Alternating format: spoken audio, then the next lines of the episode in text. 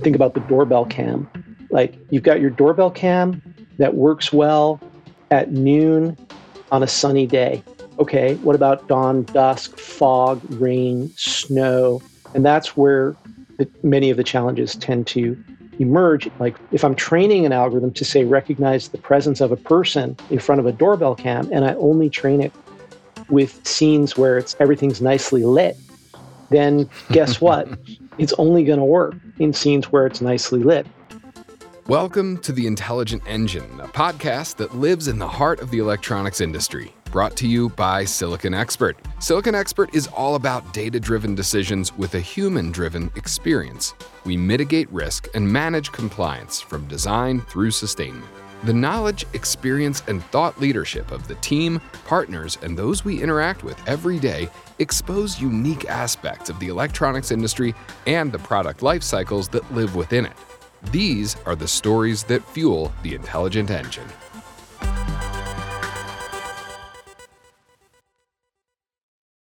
Today's spotlight is on BDTI, an engineering services firm specializing in efficient implementations of algorithms on embedded processors. For the last 10 years, BDTI has focused on helping companies incorporate embedded computer vision and visual AI into products. BDTI also operates the Edge AI and Vision Alliance, an industry consortium of more than 110 companies devoted to inspiring and empowering engineers to create products that perceive and understand. We're delighted to have the firm's co founders with us today, Jeff Bier and Phil Lapsley. Today, they'll be talking with us about embedded vision and visual AI and what it takes to add vision to products. Phil, Jeff, thanks for joining us. Thanks for having us. Really happy to be here, Eric. The first thing I want to ask is how you two came to know each other and end up working together. So Jeff and I were, were both graduate students at UC Berkeley in electrical engineering back in the late 80s, early 90s. And we both were studying under Professor Edward Lee for digital signal processing. And then did you guys start working together immediately after that, or how did we get here? Yeah, pretty shortly after that. Jeff and I had both had some other jobs, of course, but we knew that we had at, at UC Berkeley, we had seen some really pretty innovative things in digital signal processing. And we felt like there was stuff that we could take from UC Berkeley out to the world. We should really start a company and, and do some work in DSP. And so it was just probably a couple years after our graduation, we started BDTI. Paint us a little bit of a picture on how that fits in with BDTI and the Edge AI vision side of things. I know there's a lot of cross pollination going on here. Phil and I early on had a really strong interest in embedded processing and how you create efficient implementations of algorithms in embedded software, often on specialized processors, to enable new kinds of functionality in devices that are cost or power or size constrained, consumer electronics like mobile phones, mm. for example. We focused on embedded digital signal processing for about 20 years. And then around 2010, we started to get some first signals that some of our customers were interested in doing a similar thing, not with audio and wireless signals, but with images and video. In other words, finding ways to manipulate images and interpret images and video algorithmically in devices. And that's what we call computer vision. These days, we often call it visual AI, taking images and video and extracting meaning from them, much as the human visual perception system does. So, this is a, a capability that was really out of reach 15, 20, 30 years ago. The, the fundamental algorithmic techniques were known, but it was just too complex, too costly to implement. But we, we had an inkling around 2010 that that might be changing soon. Are you guys partners at BDTI? Yeah, we're co founders along with Professor Edward Lee, our graduate advisor from UC Berkeley, who we did our original graduate work with. You kept the dream team together. I love it. what did you see back in 2010 that led you to believe that some of these things that have been more or less pipe dreams for so long were now going to be possible? Was it the increase in processing power that was available? Was it the idea of moving things to the enterprise edge or a combination of those things? it was a, a convergence of factors, but possibly the most significant was the increase in processing power in embedded processors.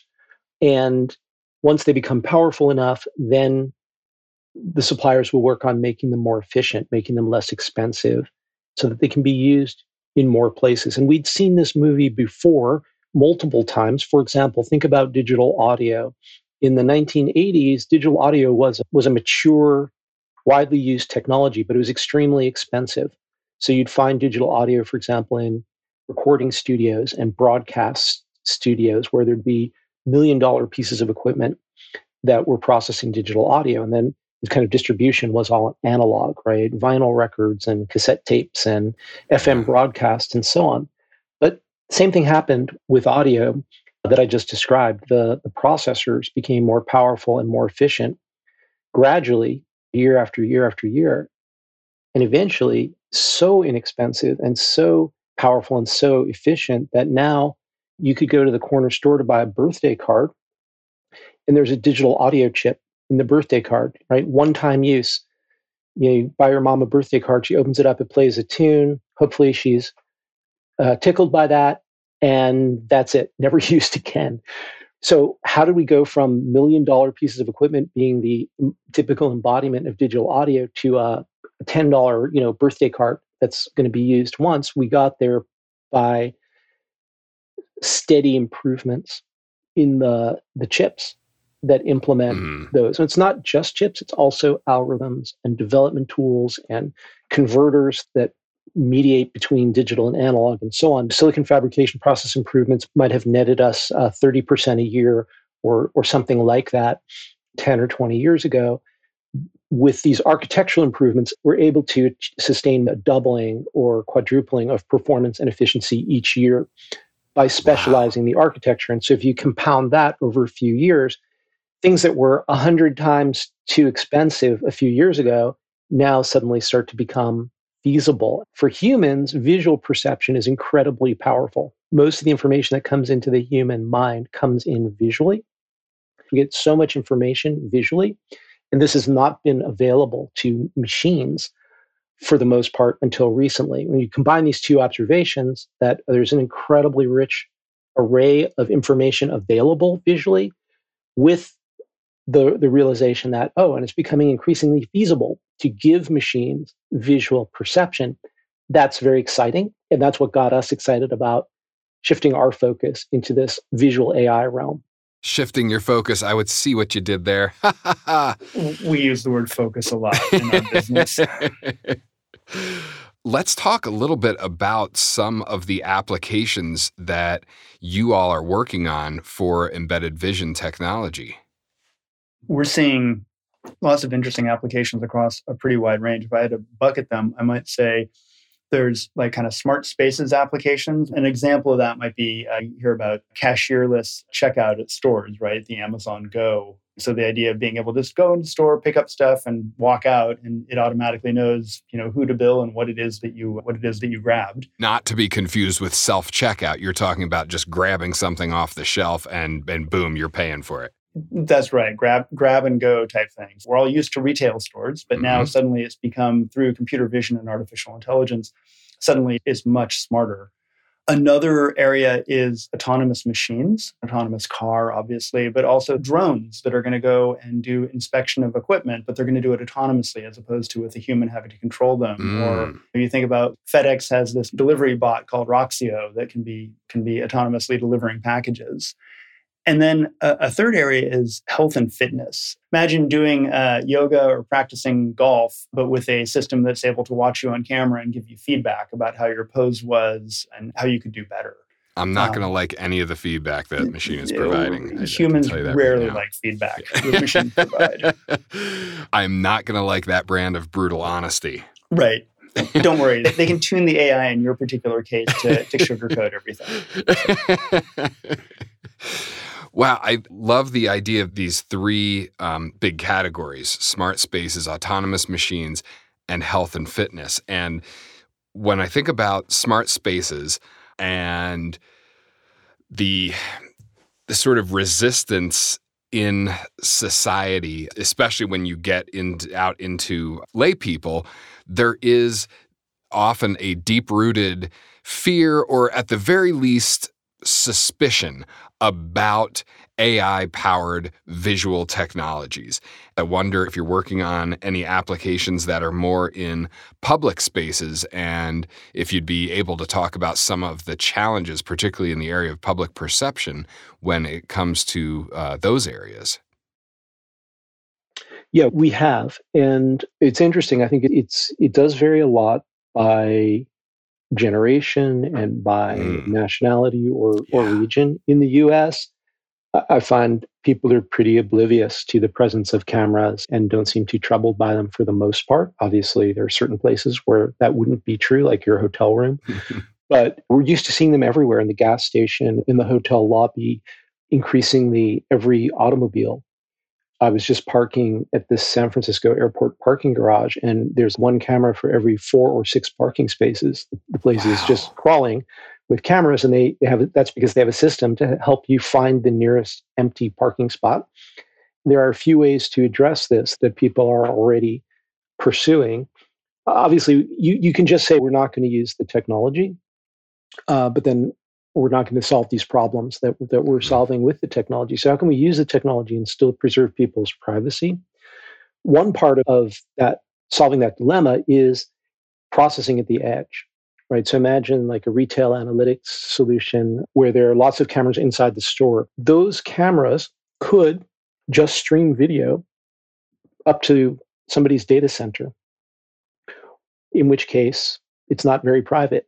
Or they could do all their processing of video at the edge and they could be designed so that they are literally unable to transmit video and images but mm-hmm. only transmit what we sometimes call you know the metadata oh there's a person here and we've assigned this person this temporary id so that we can we can keep track of them while they're in the store mm-hmm. and this mm-hmm. person just picked up this product from the shelf that information maybe is what gets sent up to a data center yeah. to be consolidated but no picture ever leaves the device it does feel like the idea of processing stuff on the edge and only transmitting this anonymous data would make this so much less intimidating to cultures that value privacy more than we might here in the US.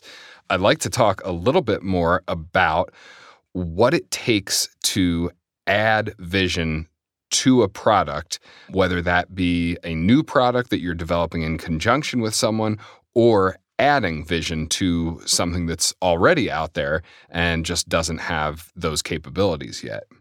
It's a challenge. You go back to the 1990s when we were starting the company, and if you ask somebody back then, how do I add wireless to my slot machine or something? Most engineers would have no idea how to do that because wireless was just black magic. And I think we're at a similar place with with vision and in terms of okay what do i need to do to add this to my product? So big picture obviously you have to have some way of getting the image into your device. So you need a sensor of some sort. Mm-hmm. then you're going to need an algorithm of some sort to process it. And we pivoted to vision in 2010 the the timing was right but there was a thing that we hadn't we didn't know anything about it which was the idea of deep learning and artificial neural networks and it became possible to actually start running deep learning algorithms and convolutional neural networks on an embedded processor.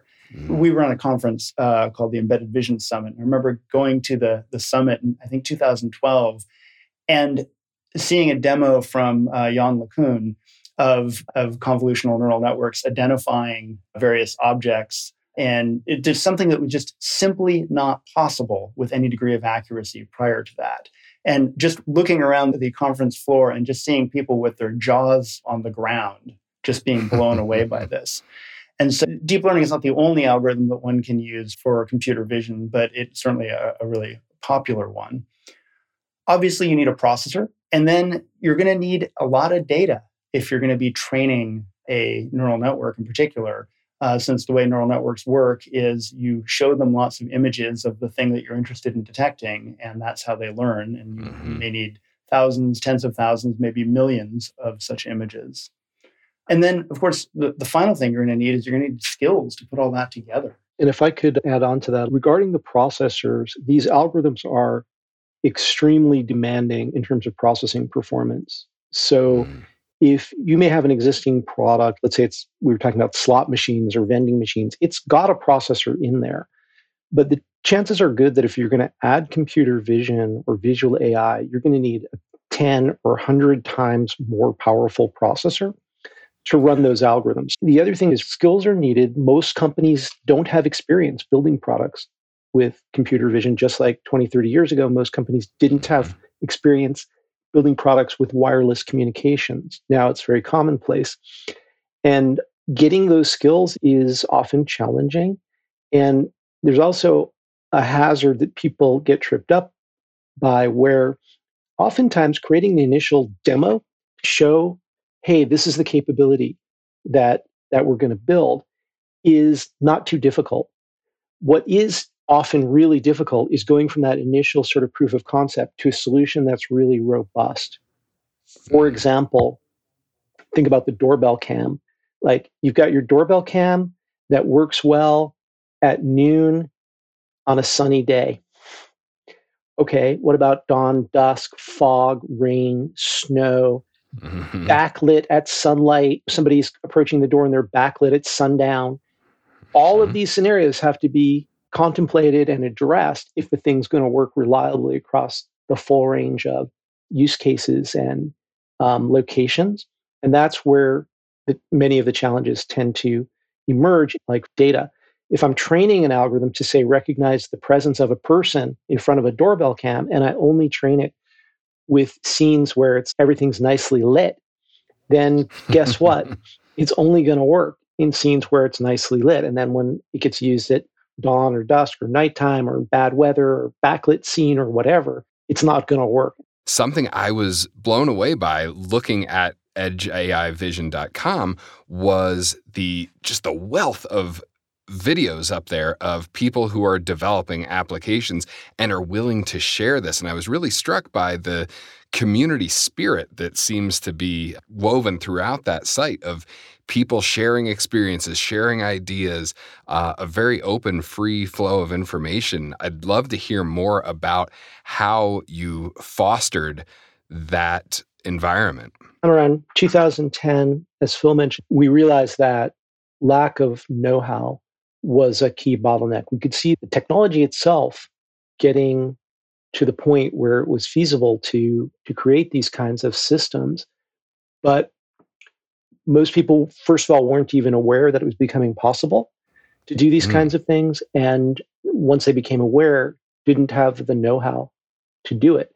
Computer vision was at that point still mostly an academic topic. We decided to form this industry group which is now called the Edge AI and Vision Alliance. Its primary mission is raising awareness and providing practical know how to help product developers realize what were the right kinds of problems to tackle with this mm-hmm. technology and then how to effectively employ the technology and build systems that will be robust while also meeting the real world constraints of cost and power consumption and size and so on. Mm-hmm. Access to this kind of practical know how, it's really only feasible because lots of people are willing to share. Here's what I did. Here's the difficulties I had. Here's what I learned. Here's what worked. Here's what didn't work for me in my application. If every design team has to figure everything out from scratch, mm-hmm. not much is going to get built. It, it, you have to be able to build on what other people have done, learn from what other people have done.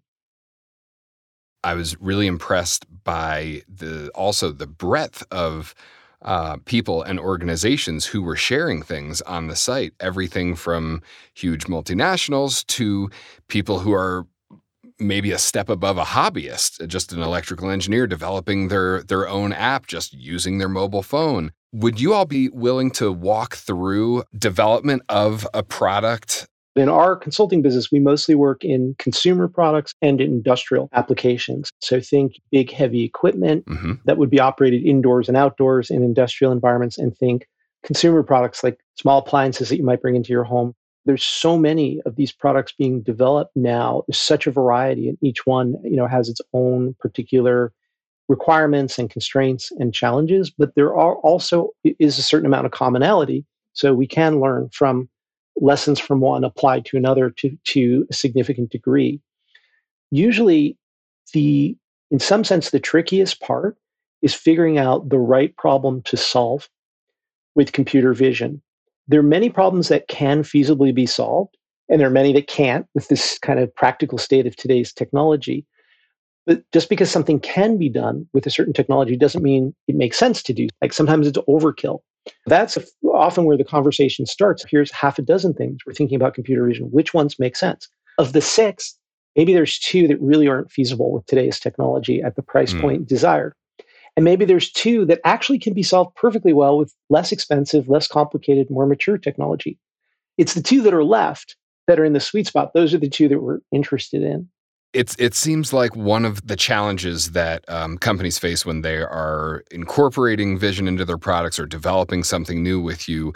A big piece of that has to be data, how to acquire it, how to store it, how to maintain it, how to transmit it, that sort of thing. Data is the most common kind of bottleneck in these projects. Mm. And the mm. reason for that is as the algorithmic techniques have transitioned from conventional techniques to deep neural networks, and it's not a all or nothing thing, but deep neural networks over time are being used more and classical mm. or conventional algorithms gradually being used less.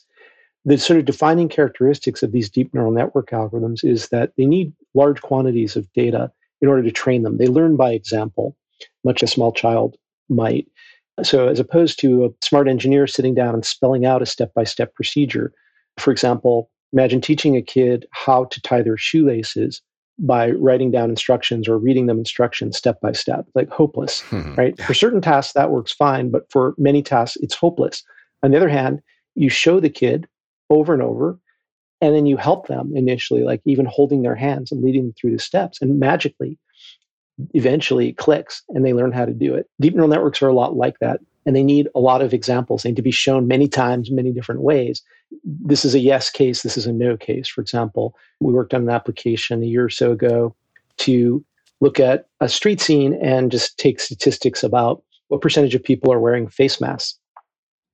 So we need lots of examples of people walking by wearing face masks and not wearing face masks. Also, people walking with their backs to the camera because that's a case where you can't tell whether the person is wearing a mask or not. You still need to count that there was a per- understand that there was a person there.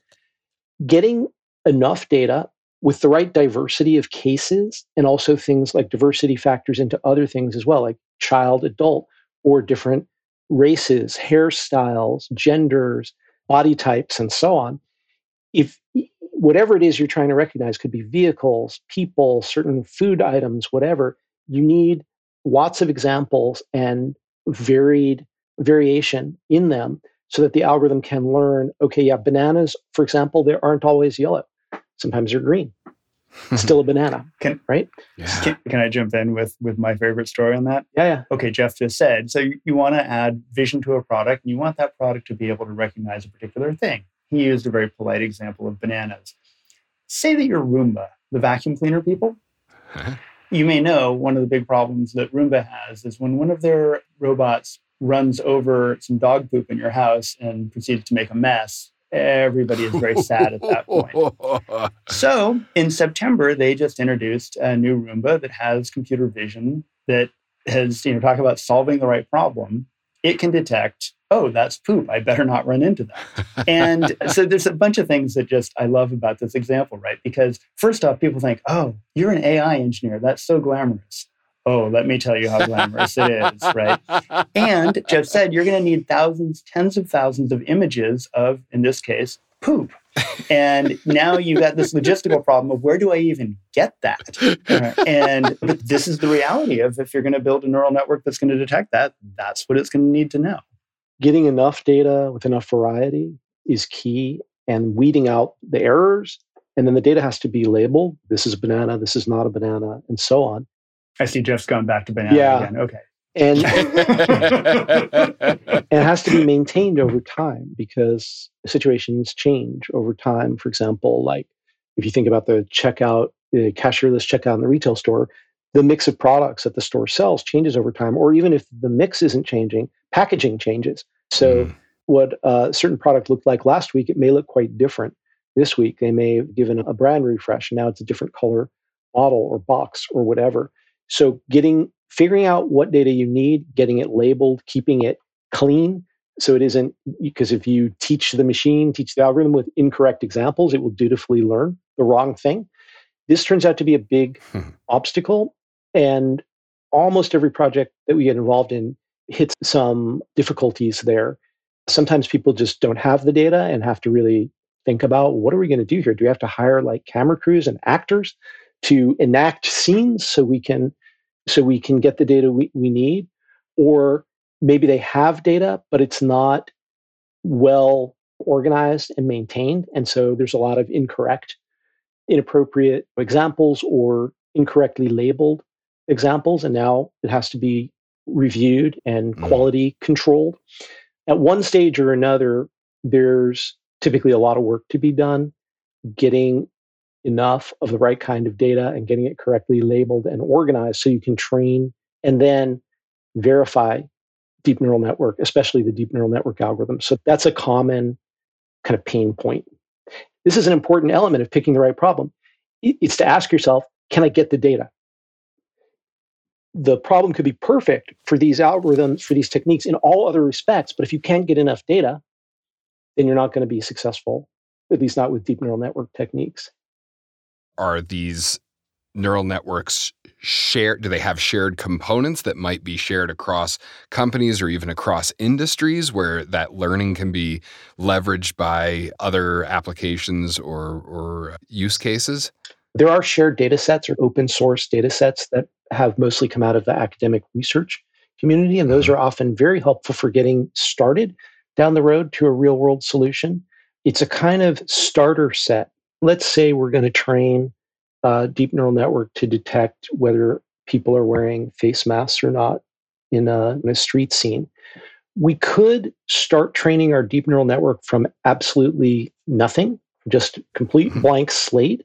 But often it's actually a great simplification to take a deep neural network that's already been trained and made open source. You can often take a deep neural network that was trained for some other more much more generic set of, of objects and instead of wiping it clean and starting it from zero on your data set, you build on top of it, something called transfer learning. So you start it from what it already knew, and then you it learns the specialization of your particular application. And it turns out mm-hmm. that goes often much easier and faster than if you started it from scratch. And so that's where those academic data sets often play a role because I'm likely to take a pre-trained deep neural network that's an open source and train it from its pre-trained state. Train it additionally for my specific application mm-hmm. rather than starting from zero.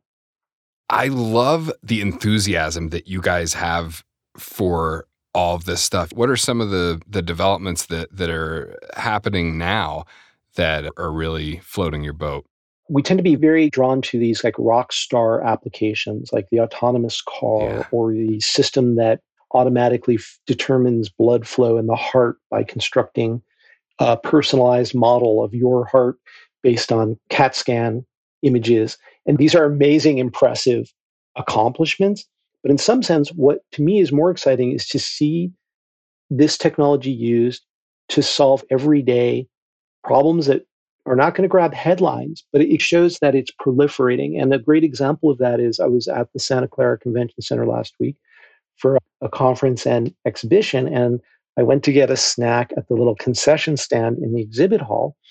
And what they had was essentially self checkout that works on non packaged goods, right? So I, I might have had an apple and a bowl of soup and a bottle of water and you, you take your tray and you put it down on this designated area, and this device, using cameras and computer vision, in a matter of seconds, shows you on a tablet what you're taking and what the charge is, what the prices are, and then invites you to put in your credit card and pay. and this is not something that the convention center installed to be like a showcase. Yeah. Gee whiz! it certainly sounds like a gag. exactly. It's it's something that they put in. It's something they that they put in just you, to speed just to speed up people getting their lunch or their snack. And, uh, and I thought that's really cool that they saw this as a solution to a problem to help them improve customer service, mm-hmm. improve their operations. They don't even know that it's computer vision, right? The general manager of the catering company the that runs the food service in this convention center he doesn't know what computer vision is i think mm-hmm. he doesn't need to know this solves a yeah. problem and yep. to me that's fantastic the technology's become invisible and it's proliferating into every industry every kind of application where you find electronic systems and even places where you don't normally find electronic systems Let's talk about resources where people can learn more, whether they're an engineer, as many of our listeners are, or interested in this from a from a layman's perspective.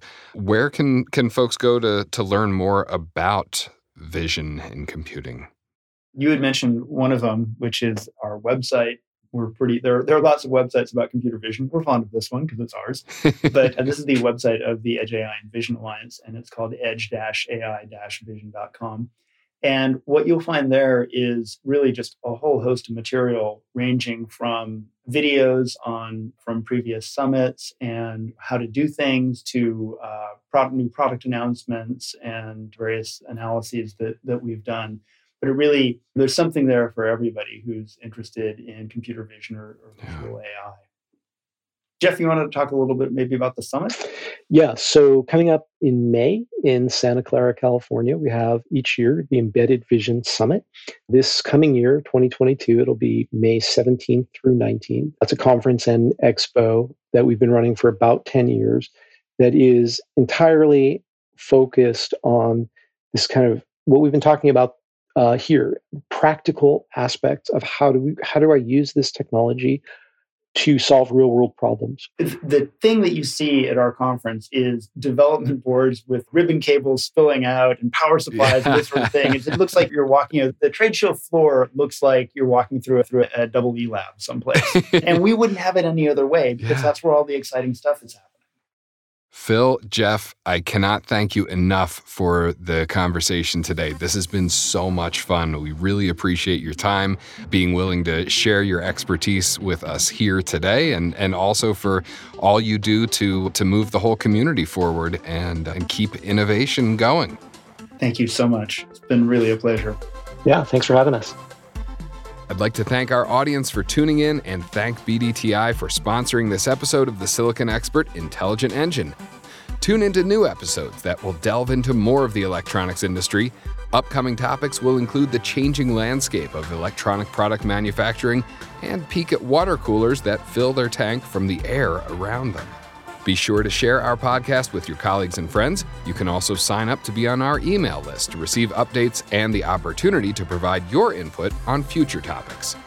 Go to siliconexpert.com slash podcast to sign up. Until next time, keep the data flowing.